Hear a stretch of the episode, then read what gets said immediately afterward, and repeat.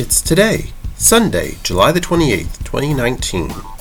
And today is National Aunts and Uncles Day and Buffalo Soldiers Day.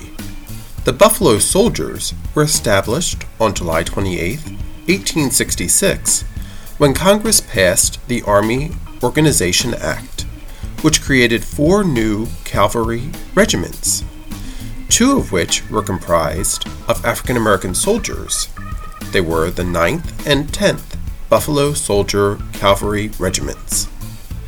It's National Milk Chocolate Day, National Water Park Day, and Parents' Day. The United States celebration was created in 1994 under President Bill Clinton. It is also World Hepatitis Awareness Day.